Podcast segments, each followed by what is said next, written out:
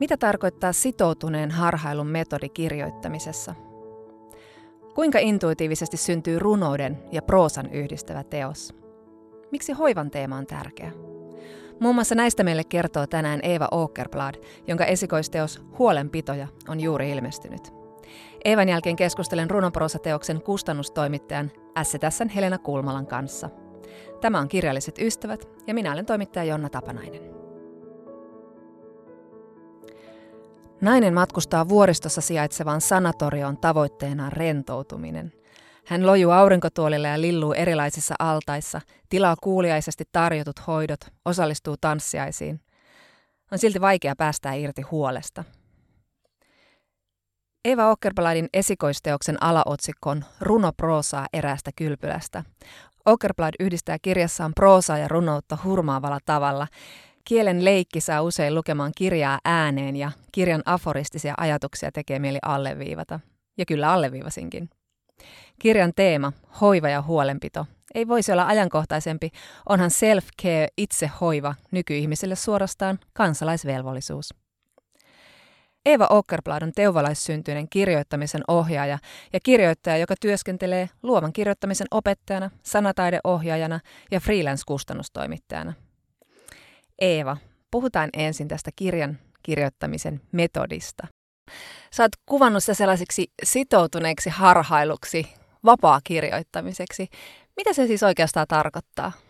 No se tarkoittaa sitä, että oikeastaan kun mä ensin lähdin kirjoittamaan ja tuottamaan tekstiä, niin mä en vielä tiennyt, että mistä mä kirjoitan ja, ja miten ja, ja millä kielellä.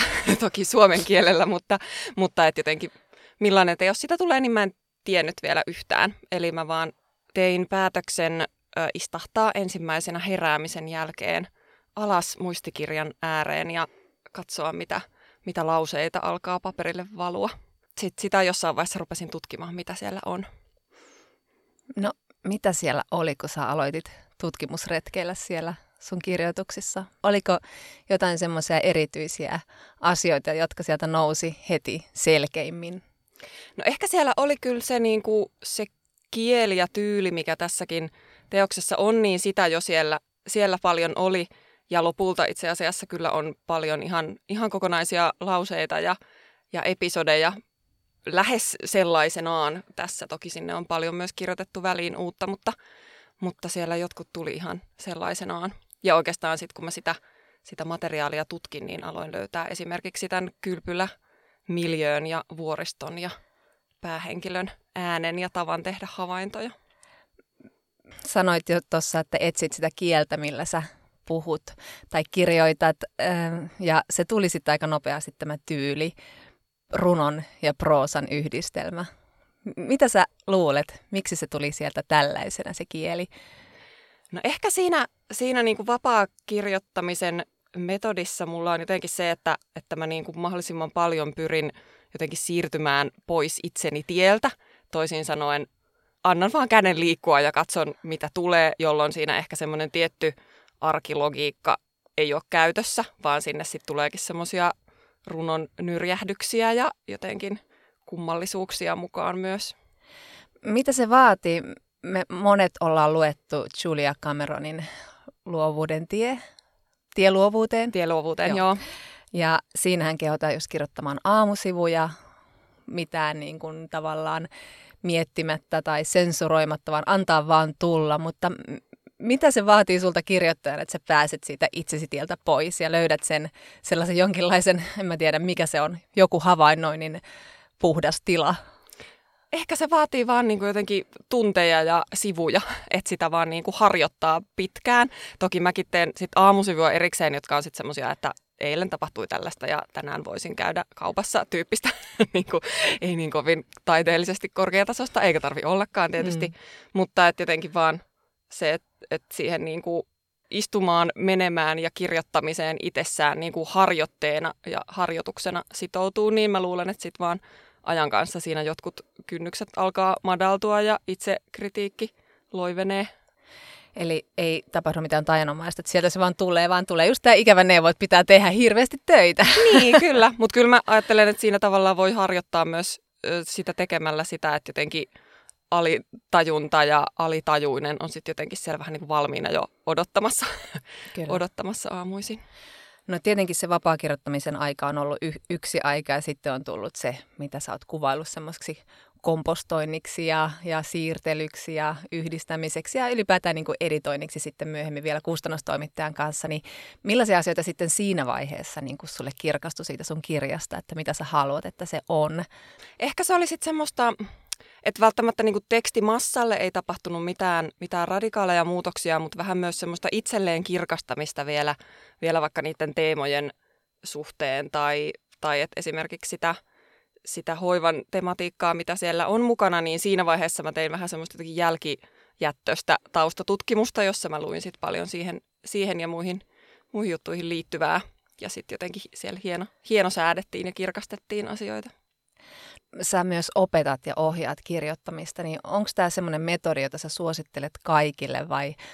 Kyllä mä niin ihan ehdottomasti kirjoittamista suosittelen aivan kaikille ja myös tämmöistä niin kuin, aamusivutyyppistä tai aamuluonnostyyppistä ja ylipäätään ehkä semmoista luonnosten tuottamista, jossa ei ole heti mielessä se lopputulos ja joku hillitön tavoite, joka voi olla kahden niin jähmettävää eikä sitten saa mitään tehtyä. Ainakaan itse en saisi, jos olisi heti liian massiiviset tavoitteet, vaan ihan vaan semmoinen kirjoittamisen ilosta kirjoittaminen.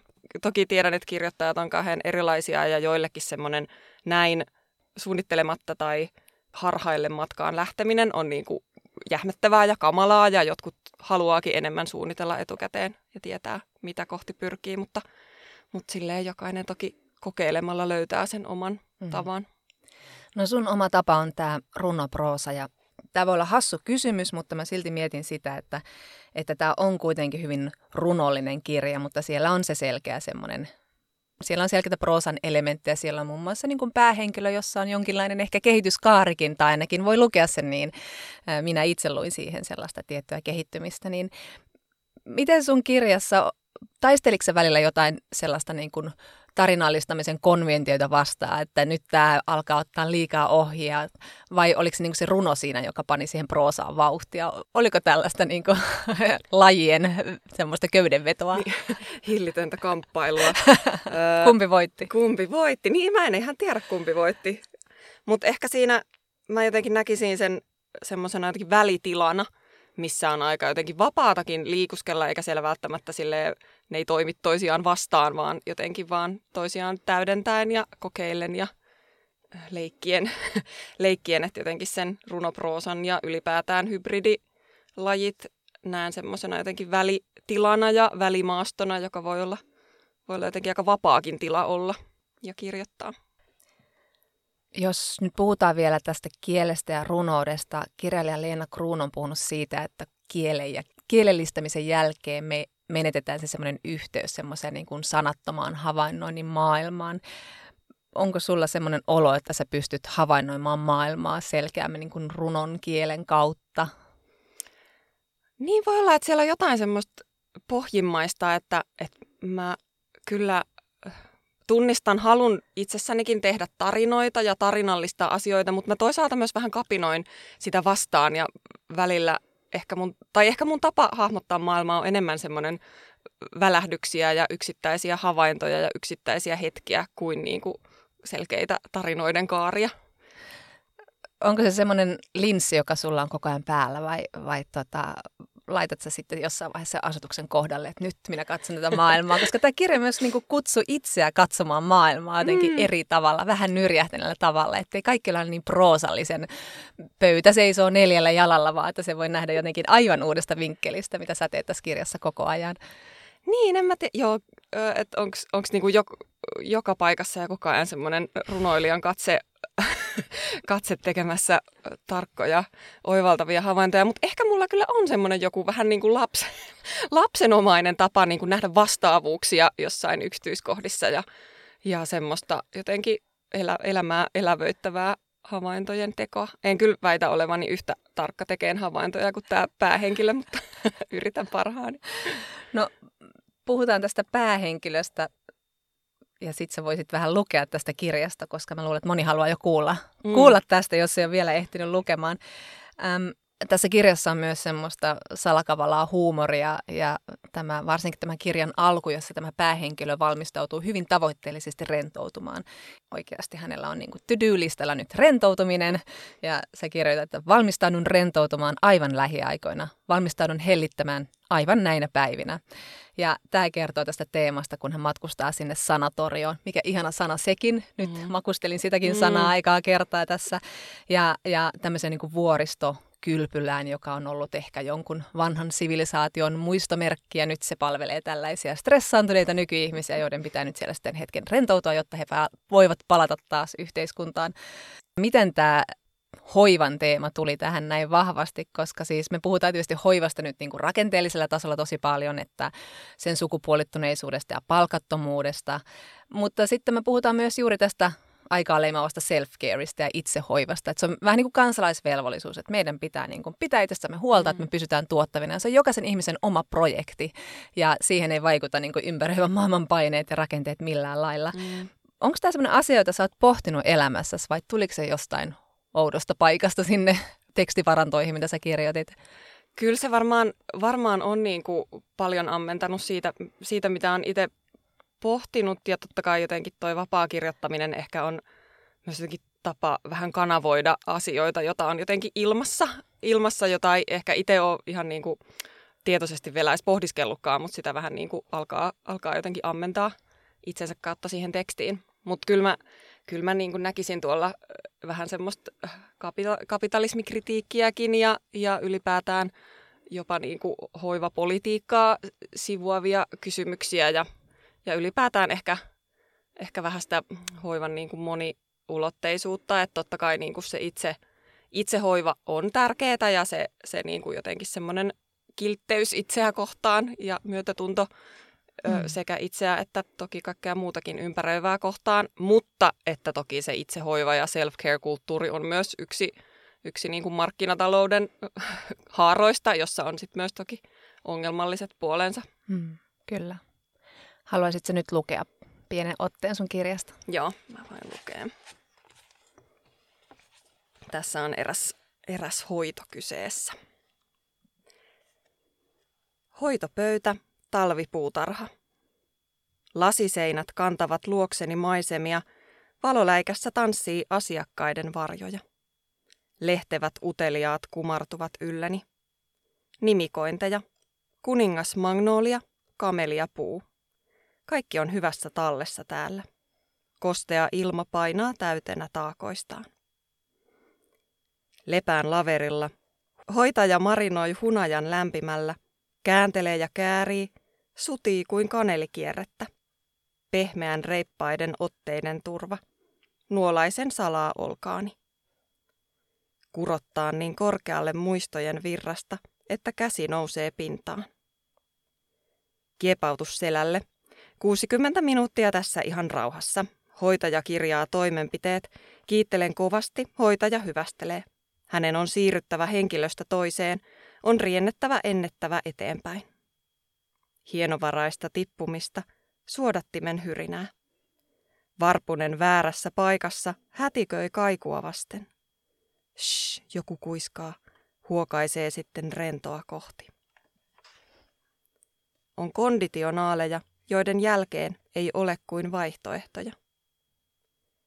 Kumahdus kauempaa, sitruunaperhosten parven keltainen lehahdus, ne lepattavat ahnaina imemään mettä yltäni sammumattomaan janoonsa. Hunaja hupenee, kun perhoset ahmivat, ahmivat, kirkas katto kaukana korkealla, lävitseni kulkee väristys, siivet iskevät minusta, lehahdan kerrassaan sisältäpäin. Olen läikehtivä, väreilevä, ihoni perhosen siiven mittainen. Perhoset putoilevat lattialaatoille yksi toisensa perään. Ääni on hädintuskin kuultavissa, mutta kuultavissa kuitenkin. Kurotan katsomaan. Pienet hiipuvat, tuskin liikkuvat, kunnes eivät enää liiku ollenkaan. Hunajan tahma ihoni, perhosen suun kokoisia, koloja täynnä. Tämä on aivan ihana kohta ja tästä myös huomaa, kuinka sensuelli tämä kirja on monin paikoin. Mm. Mä vähän haluan palata tähän päähenkilöön, koska hänen kehityksensä mua tosiaan kiinnosti ja se, että hän siellä pikkuhiljaa, vaikka hän aluksi menee sinne kylpylään todella niin kuin tarkoituksenaan rentoutua ja, ja niin kuin päästää irti siitä huolesta. Hän muun muassa miettii näin, että on niin sen, että puristan kämmeniä, välistä tipahtelee hikeä tilkka kerrallaan, se yhtyy puron kiiluun, valuu karppilampeen, sulaa selkien suomuihin. Ja, ja sitten tämä nainen, tässä on ihania kohtauksia, kun hän huomaa yhtäkkiä leikkivänsä hiekalla ja sitten hän hätkähtää, että hänen hän päivän tehtävänä oli, ollut, oli olla mennä kävelemään, käyskentelemään puutarhan pienoisilmastoon, jossa on selvästikin kaikenlaisia hyötyaspekteja. Mm. Mutta hän on unohtanut tämän tärkeän, eli hän rentoutuu aivan väärin. Hän on niin kuin aivan solmussa sen, sen olemisen ja leikkimisen ja sen kanssa, että hän on niin kuin tavallaan itsekin tämmöisessä välitilassa, että ei tunnu oikein tietävän, että kuka on ja mitä pitää tehdä ja, mm. ja miten oikeasti rentoutaa. Mutta kerro vähän tästä päähenkilöstä, miten hänestä muotoutui sellainen kuin hänestä muotoutui. No hänkin kyllä löytyi, löytyi niin kuin kirjoittamisen kautta ja vähän, vähältä jotenkin syveni ja löysi, löysi sen, sen äänensä ja jotenkin mä, mä kirjoittaessani ajattelin – jotenkin huomasin hahmottavani häntä myös paljon jotenkin liikkeen kautta tai jotenkin semmoisen vähän niin kuin hätäilevän ryn, rynnästyksi, mikä se ryn, ryntäämisen? Ryntäilyn. ryntäilyn. ryntäilyn ja semmoisen jotenkin niin kuin, tavallaan ihan sympaattisenkin epävarmuuden siinä semmoisessa lievässä epätoivoisuudessa, mutta kuitenkin niin kuin parhaansa yrittävässä tavassa olla. Niin sä katsot häntä kuitenkin koko ajan aika empaattisesti, mm. vaikka myös tiedostat, että hän on y- juuri semmoinen etuoikeutettu ihminen, joka menee vähän nyt kaivelemaan Kyllä. napanne yhtäänsä, jos nyt sanotaan rumasti Kyllä. ja toipumaan. Kyllä, ja tässähän mu- muutaman kerran mainitaan, että niin kuin edellyttää rahaa, että tänne edes pääsee, ja se on niin kuin se hoiva, mitä hän siellä saa, niin sen vastikkeeksi on annettu niin kuin rahaa. Mm. Kyllä, ja sekin on hyvin organisoitu, että Kyllä. Mi- miten, miten hoivataan ja mit, minkälaisia hoitoja täytyy ottaa vastaan. Mm. Jotenkin sitten lopussa, kun hän jo oppii ihan maleksimaan ilman, että on tavoitteena tehdä jotain ja, ja päästämään vähän irti ja sä kirjoitat, kuinka hän kelluu kevyenä huoliensa yllä ja ajattelee aika niin kuin itsemyötätuntoisesti, että tulen olemaan luonani aina. Ja tässä tulee sellainen olo, että me lähestytään sitä Eeva Kilven kuuluisaa runoa pienestä urheasta naisesta, jota mm. tämä nainen hoivaa ihan pyyteettömästi ja ihan sille arvostaen. Mm. Että tämähän on se tapa, jolla pitäisikin itseään hoivata. Niin, kyllä. Niin, että siinä ehkä tulee joku semmoinen semmoinen liikahdus siihen suuntaan, että se ei olekaan enää vaan jotenkin semmoista niin palveluiden hankkimista ja hoitoihin osallistumista vain siksi, että niin kuuluu tehdä ja siitä kuuluisi saada jotain reaktioita itseensä, vaan että siinä on ehkä semmoista jotain, jotain niin ehkä nautinnon löytämistä ja semmoista niin kuin, nimenomaan semmoista aika niin kuin pieniin asioihin perustuvaa jotenkin itseään hyvänä pitämistä. Niin, nautinto on suurinta kapinaa, sanoi punkrunoilija Lydia Lunch, ja se on, Kyllä, joo. se on hienosti sanottu, ja tätähän sun kirja myös viestii. Mutta tässä tämä hoiva ei uletu vain siihen itsehoivaan ja naisen niin sanotusti kuntoutumiseen, vaan myös hän alkaa pikkuhiljaa, tai niin mä tämän luin tietenkin, että hän alkaa pikkuhiljaa voimistuessaan myös katsomaan ja havainnoimaan muuta maailmaa ja löytämään mm. voimia myös hoivata muita olentoja, myös muunlajisia. Hän hoivaa aivan ihanalla tavalla tässä männyntaimea. Siihen männyntaimeen liittyy niin kauniita kohtia, että kehotan lukemaan niitä useaan kertaan ja huolella. Mutta sitten tässä on myös siipirikkoja, kissanpentuja. Hän tuntuu myös niin kuin siinä hoivan äärellä kohtaavan muita ihmisiä. Mm. Onko tässä niin kuin viestinä se, että se muiden hoivaaminen on itse asiassa sitä parasta itsehoivaa? Niin, kyllähän, kyllähän totta kai se semmoinen, vaikka tietenkään niin kuin niin kuin mainitsit tuolla aikaisemmin jonkun palkattoman työn ja tämmöisen niin kuin hoivan, hoivan niin kuin epätasa-arvoiset aspektit myös, niin ne on toki, toki oma juttunsa, mutta sitten toisaalta nimenomaan se, että, että hoiva on vastavuorosta ja, ja niin kuin ihmiset ja muut lajit ja tämä elon kehän elämä täällä ylipäätään on, niin kuin, täällä on kaikki riippuvaisia toisistaan ja se, että, se, että monin tavoin vaikuttaa siihen hoivaajaan se, että pitää – pitää huolen muista olioista ja eläimistä ja toki planeetasta ylipäätään. Että ehkä tässä myös semmoinen ekokriittinen juova kulkee myös mukana, että mitä vaikka semmoinen planetaarisen hoivan puute aiheuttaa. Kyllä, kyllä. Tämä on ihan älyttömän viisas kirja myös. Tuli sellainen olo, että otan tästä huoneen tauluiksi ja applikoin ne muutamiakin viisauksia. Se, tässä on sellaista aforistiikkaa, joka, joka on niin kuin todellakin niin kuin tämä kirja jo itsessään melkein semmoinen itsehoivaava teos. Ja sanoinkin jo tuossa, että on hyvin sensuelliteos ja tietenkin ollaan niin kuin koko ajan tämän naisen ruumiissa, jossa hän ei tunnu olevan ihan vielä siellä niin kuin omassa ruumiissaan muuta kuin mm. vähitellen sitten löytävän ne omat rajaviivansa. Ja, ja sä oot kirjoittanut ja kertonut, että sua viehättää esimerkiksi Helen Siksuun ajatukset naiskirjoituksesta, joka on niin kuin vähän tämmöisen niin kuin kehollisen ja, ja sellaisen miesten maailmassa ehkä sanattomaksi jääneen kokemuksen sanottamista. Millaisia ajatuksia tämä tämmöinen niin siksuun termi naiskirjoitus voisi sun mielestä tarkoittaa tänä päivänä? Ehkä se yksi asia, mikä mua, mua siksuuta lukiessa on niin kuin inspiroinut ja, ja tuntunut jotenkin herättävältä, on jotenkin se hänen kehotuksensa kirjoittaa ylipäätään, niin kuin jotenkin rohkeasti heittäytyä kirjoittamaan ja, ja sitä kyllä hyvin niin kuin, lyyrisen monipolveilevasti siellä jossain Medusan naurussa kuvataan sitä semmoista, miten se voi olla jotenkin niin kuin ryöpsähtelevää ja aaltoilevaa ja kuohuvaa ja äh, kohoilevaa ja kaikkea tämmöistä. Että se on myös ollut jotenkin semmoisena niin kuin kehollisen liikkeellisenä tai materiaalisena kuvauksena mun mielestä inspiroivaa kirjoittamisen kannalta. Just, joo.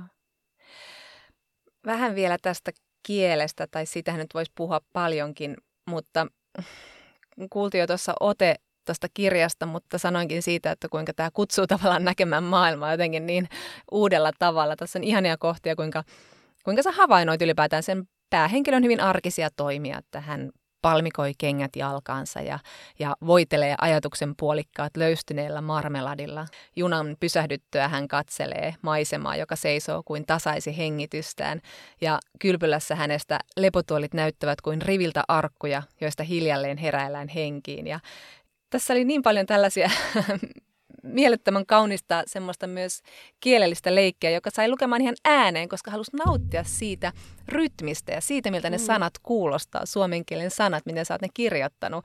Että niin sulla on kyllä, kyllä mieletön kielellinen taju. Miten paljon sä mietit, kun sä kirjoitit tätä kirjaa, että kenelle sä tätä kirjoitat? Kuinka paljon tämä oli niin kuin nautintoa sulle kirjoittajana? Kyllä siinä varmasti on, on myös se taso, että itse vaan niin kuin nauttii – nauttii siitä kokeilusta, että mitä kielellä voi tehdä ja jos mä laittaisin tälleen, niin mikä, mikä ehkä niin kuin olo mulle siitä tulee myös kehollisesti ja siitä saa semmoista jotain, jotain niin kuin iloa myös itselleen. En tiedä missä vaiheessa mulla alkoi sit lukija olemaan mielessä prosessissa. Ehkä siinä kuitenkin aika pitkälle oli vaan itse nauttimassa siitä, siitä niin kuin maailmasta, minkä oli luonut ja siitä, että jotenkin alkoi hahmottaa, että aha, täällä maailmassa voi muuten olla tämmöistäkin ja, ja tällaista. Ja ja siitä tulee tavallaan semmoinen jotenkin autonominen kone tai, tai jotenkin semmoinen orgaaninen, mikä siinä tekovaiheessa vielä ottaa asioita vastaan ja, ja muovautuu. No sä oot myös kirjoittanut siitä, että sä haluat jättää semmoista tilaa semmoiselle niin kuin ihmettelylle, mm. joka on sitten niin kuin semmoista ei-tietämistä, että sitten sen ihmettelyn kautta niin kuin voi kirjoittaakin no, paremmin tai helpommin tai mm. tavoittaa jotain, kun ei ole niin tavoitteellinen tai, tai että siinä on jotain semmoista hämmästelyä ja, ja niin kuin ihmetystä. Mutta mikä olisi nyt tähän loppuun sulla semmoinen vinkki, neuvo, miten jättää se ihmisen, ihmistä riivaava ylianalysointi ja itsekritiikkiä, jättää tilaa sille ihmettely, ihmettelylle ja katsoa, että mitä sieltä oikein tulee, Mä oon itse ollut kirjoittajana hyvin itsekriittinen ja just aika niin kuin jotenkin rajoittunut siinä, että heti kun on jotain kirjoittanut nuorempana, niin sitten on ollut sille, että on ihan, eihän tässä ole mitään järkeä ja ei, ei tästä voi tulla mitään. Mutta sitten se, se, mikä on ehkä myöhemmin alkanut vähän vähältä loksahtaa, loksahtaa enemmän kohdalleen, on ollut sen tajuaminen, että, että jotenkin kaikki on keskenerästä hyvin pitkään ja, ja voi vaan tehdä niin kuin luonnosmaisesti asioita ja hahmotella asioita ja kokeilla, että jos tämä nyt olisikin tälleen, entä jos tämä olisi tälleen. Vähän niin kuin leikissä tehdään, että leikisti tämä nyt menisi tänne, eikä siinä kukaan mieti, että onko tämä nyt niin kuin hyvää leikkiä, onko tämä nyt laadukasta leikkiä, tai tavo- tavoittaako tämä leikki nyt niin kuin tavoitteensa. Että siinä, siinä jotenkin se prosessissa oleminen sen, sen sijaan, että, ainakaan liian varhaisessa vaiheessa rupeisi miettimään, että mitä tästä oikein tulee tai onko tästä koskaan mitään, mitään hyötyä, niin ehkä semmoinen hyödyttömyydenkin arvostus. Eli tästä voi ottaa nyt ohjan nuorakseen, että paitsi lepääminen on tärkeää, niin leikki myös. Ehdottomasti, ehdottomasti. Eeva, meillä on ollut tässä podcast-sarjassa tapana kysyä tämmöisiä pieniä nopeita kysymyksiä, Joo. joihin sä voit vastata intuitiivisesti. Se on sulle tuttua ja helppoa, Noniin. ehkä. ehkä. Mutta kerro, mitä mieleen tulee? Selvä. Ketkä ovat sinun kirjallisia ystäviäsi? Kaikki, kaikki ihmiset, joiden kanssa voin keskustella kirjoittamisesta ja lukemisesta ja kaikkeen niihin liittyvästä. Mitä ystävyys sinulle merkitsee? Öö, kanssa kulkemista, jakamista, yhdessä olemista ja elämistä.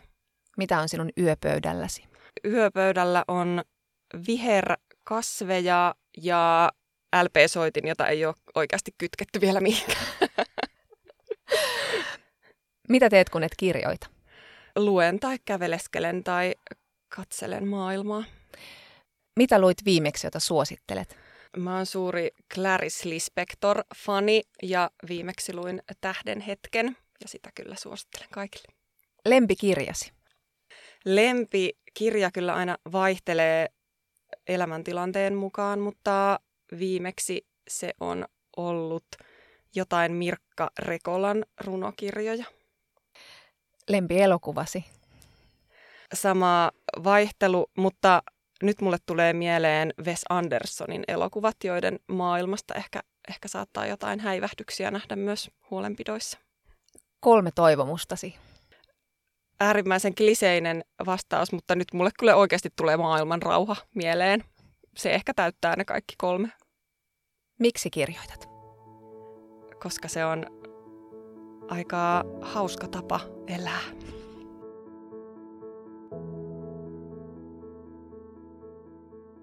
Näin siis Eeva Åkerblad esikoisteoksestaan Huolenpitoja. Seuraavaksi keskustelen STSn Helena Kulmalan kanssa siitä, millaista oli työskennellä Eevan runoporossa-teoksen parissa. Mulle tosi määrittelevä piirre Eevan tekstissä on, on koko ajan ollut, että se lukukokemus oli mulle vaan niin kuin tosi ihana. Ja mä oon toistellut tätä, tätä niin paljon, että, että tuntuu, että menettääkö se jo merkityksensä. Mun, mielestä ihana kuvailee sitä Eevan tekstiä. Siellä on niin kuin, siitä tulee heti tunne, että siellä tekstissä on niin kuin ihana olla. Sillä on semmoisia rauhoittavia, semmoisia tyynnyttäviä ja, ja just sellaisia hoivaavia vaikutuksia, mikä, mikä on tietysti se, mitä Eeva on hakenutkin. Joo, mulla on ihan samoja ajatuksia ja jopa tänä kaoottisena maailman aikana, kun on tosi vaikea keskittyä, niin tämä kirja oli kyllä tosi niin kuin jotenkin tärkeä lukea, koska se sai jotenkin kiinnittymään siihen hetkeen ja siinä oli tosiaan semmoista jotain hoivaavaa ja rauhoittavaa, että vähän syke laski.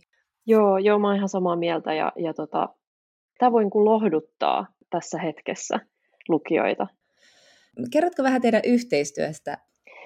No aika paljon me Eevan kanssa keskusteltiin niin kuin sellaisista tarinallisista kaarista. Hänellä on kuitenkin, tässä kulkee niin kuin tarina läpi tämän teoksen, että tämä ei ole niin kuin runokokoelma, vaan tämä on tarinallisesti etenevä kokonaisuus, niin sitten niistä, niistä keskusteltiin aika paljon sellaisesta niin kuin dramaturgiasta, missä kohdassa intensiteetti kasvaa ja missä on ehkä joku levähdyspaikka ja millaisien eri tilojen kautta siellä tekstissä kuljetaan. Ja se editointi oli, oli paljon sitä, että mä kuvailin Eevalle, Eevalle omaa lukukokemustani ja sitten me keskusteltiin siitä, että okei, mä koin jonkun kohdan siinä tekstissä jollain tavalla.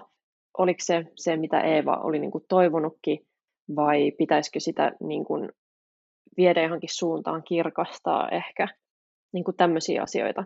Ihan sitten semmoista niin kuin sanoihin ja, ja yksittäisiin säkeisiin tai lauseisiin puuttumista oli sitten oli sit ehkä vähemmän, koska Eeva oli sit tietysti tehnyt niiden parissa jo pitkään työtä ja ne oli tavallaan sitten kuitenkin vielä enemmän siinä hänen ilmaisun ytimessä, että ei tullut semmoista, semmoista että olisin käynyt punakynällä, vaan koko, koko tekstin läpi ja kommentoinut sinne, että tämä pois ja tämä pois ja muotoile tämä näin ja et sellaista ei nyt tässä ollut. Enemmän semmoista keskustelua ja tunteiden jakamista. Joo, just niin.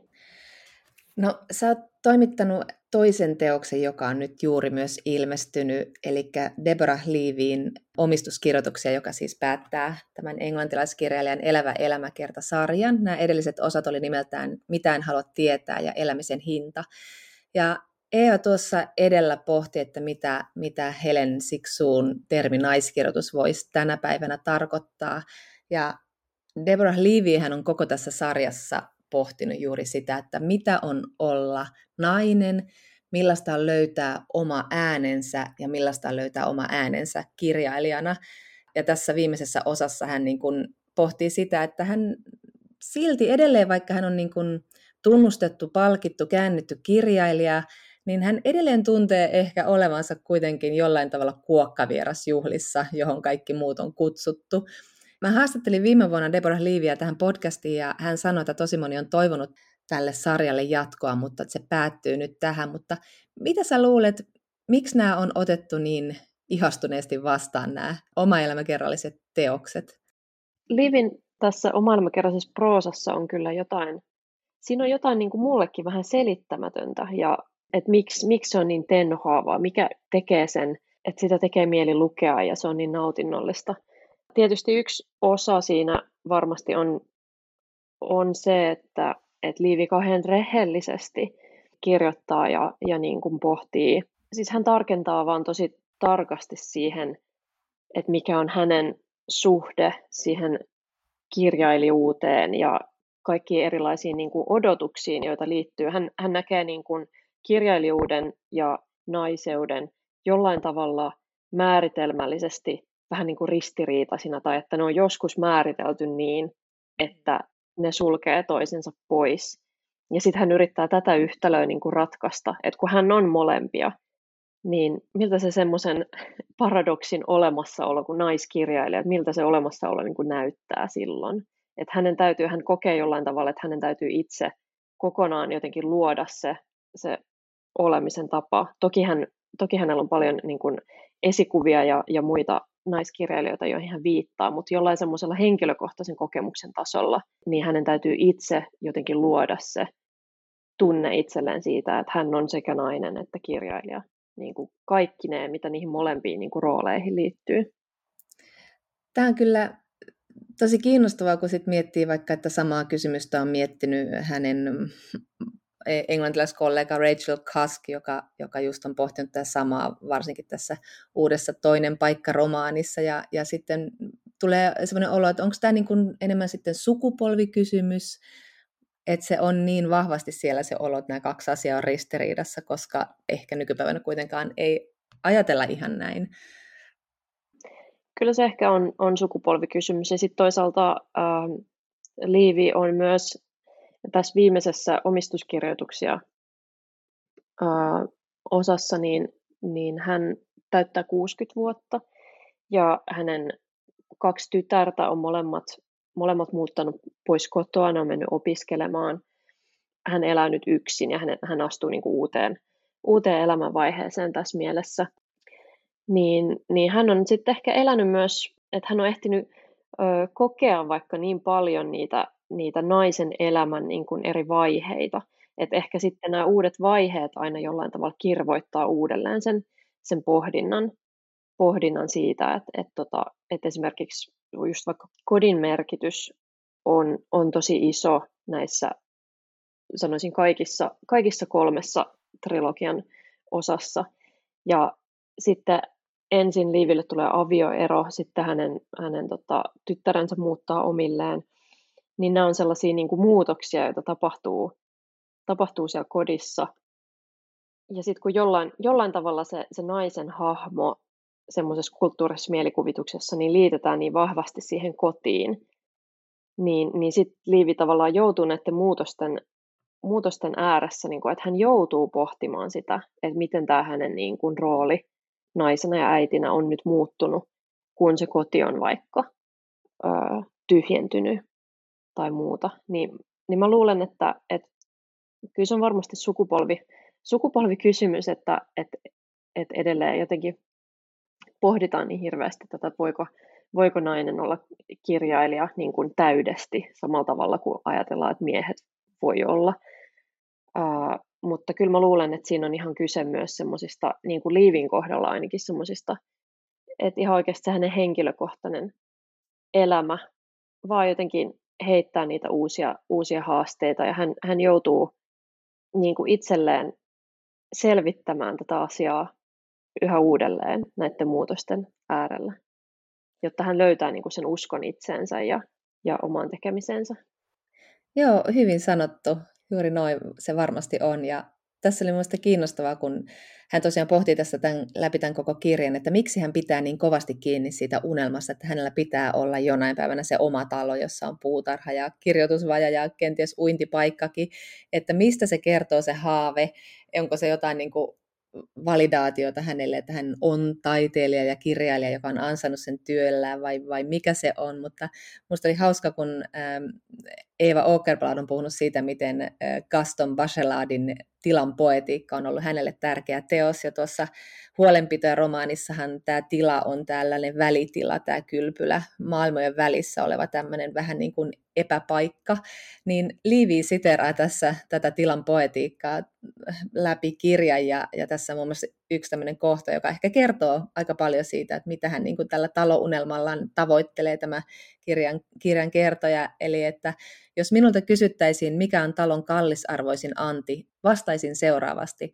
Talo antaa uneksinnalle turvapaikan, talo suojaa uneksia, talo antaa mahdollisuuden uneksia rauhassa. Joo, joo, toi on tosi hieno ja kuvastaa, kuvastaa Liivin ajattelua hyvin toi lainaus ja myös ihana toi yhteys Liivin ja Eva Åkerbladin välillä, tämä Gaston Pahelad. Liivi kyllä toivoo siitä talosta, josta hän haaveilee, niin sellaista, että se voisi ensimmäistä kertaa olla niin kuin hänen omansa, tai että se voisi olla niin kuin hänen nautintonsa ja, ja hänen työnsä ehdoilla rakennettu sellaiseksi mukavaksi, jossa hänen, hänen on hyvä olla ja hänen tytärtensä silloin, kun ne tulee käymään, niin on hyvä olla. Et koska hän kokee, että sitten esimerkiksi tämmöinen ydinperheen koti, niin se, hän kirjoittaakin, että se useimmiten ei ole naisten ja lasten ehdoilla rakennettu. Ja että oikeasti miellyttävän kodin rakentaminen on niin kuin vaikea työ.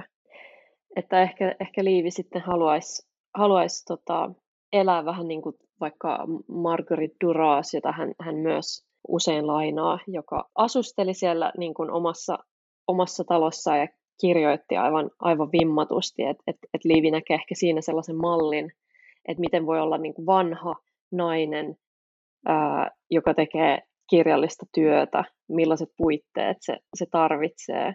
Se voi hyvin olla, että se tulee vaikka sieltä Durasilta, Aivan. Sitten se ajatus ja se haave siitä omasta, omasta talosta.